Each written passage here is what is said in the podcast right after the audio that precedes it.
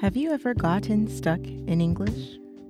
Maybe you forgot your idea you wanted to say, or maybe you just didn't know the word you wanted to say. Or even worse, maybe you just did not know how to respond. Today's episode is going to help you with one simple technique get unstuck in English. You're listening to Living in English 365 by Paradigm English. Welcome to episode 64 of the Living in English 365 podcast titled How to Get Unstuck in English.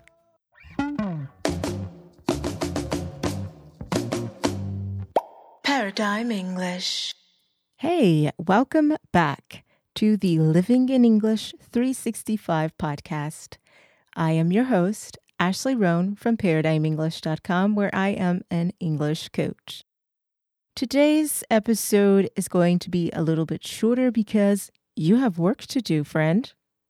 Speaking of friends, make sure that you share this with your friends to help them learn English. And if you have not already done so, go ahead and click like, subscribe, and of course, again, share with your friends.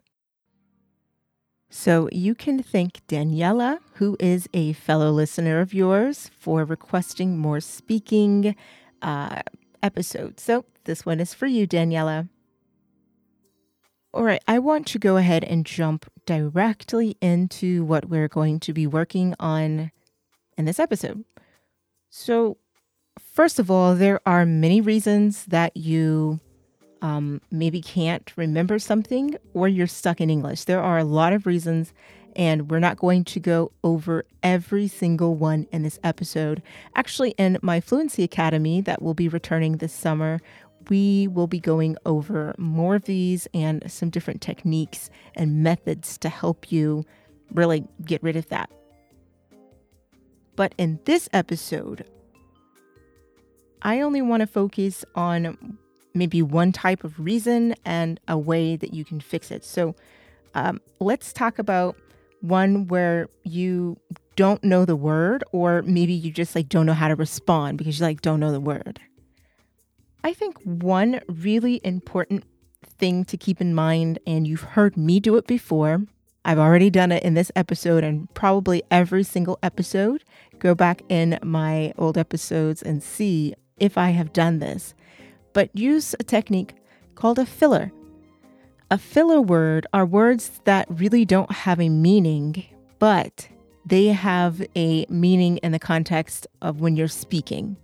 Okay, so what I mean is they don't have a dictionary definition, but they are used in a conversation. These are called fillers. For example, we say um, like, uh, or we'll, we'll make a noise like, you know, saying you know. These are types of filler words. And we use these when we're trying to collect or gather our thoughts to respond to what somebody has said to us. In many languages, if not all languages, you do this. Now, the thing that you need to remember about Americans in particular, I'm not sure if every English speaking population, I would think no, but um, English speaking majority population, I should say, Americans don't like long silences in sentences or uh, in conversation, I should say. They do not like it. It it's very awkward, and usually somebody will start speaking because they don't like it. It signifies there's some sort of problem for them. Maybe you didn't understand, um, but we don't like it. So keep that in mind. If you're from a culture that it's okay if there's some silence, Americans don't like it. And before you get your thought together, they may start talking. And it's not because they um, are trying to make you get your thoughts together faster. It's simply because in our culture, we don't like that silence. So we have to fill it in our minds. This is what we think. So use a filler word. For example, um, maybe my friend comes to me, we work together, and says, Hey, Ashley, um, a group of people are going to go to the cafe after work. Do you want to come with us? Uh, mm, you know, I, I don't really think I want to.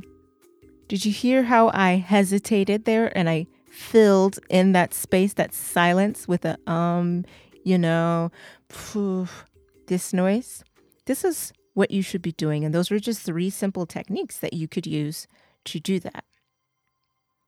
Now, you can do that, but if you need a little bit more time, or maybe you just forgot what you were going to say, maybe somebody started speaking fast, there was a loud noise, and you don't remember what you were trying to say. Here are a couple of phrases that have the same meaning, but they're a little bit different. So you could say something like, Oh man, I lost my train of thought. You know, hopefully it'll come back to me soon. Okay. You could also say, Oh, what was I saying? Oh, yes.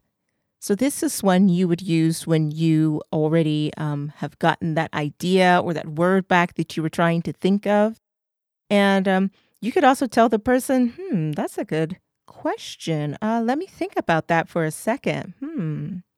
And then you can use your filler words. Hmm. Uh, you know, if you want to think about it a little longer, you can also just ask the person, hmm, that's a good question. Uh, you know, let me think about that. You go first. What do you think? And that can help you uh, listen to some of the vocabulary and the phrases and the structure of what they are saying so that you also will be able to use it and respond appropriately. So I am pretty sure this is going to be very helpful to you whenever you are speaking. Remember, Fluency Academy is opening up again soon and, uh, well, coming this summer. But if you want updates, you can go ahead and sign up for the wait list. I'll put a link below. I am Ashley Roan from Paradigm English, and make sure that you like, subscribe, and share this with your friends. See you next time. Hey, thanks for listening to the Living in English 365 podcast. Be sure to check the description below for all resources and links, and don't forget to like, subscribe, follow, and share this with your friends.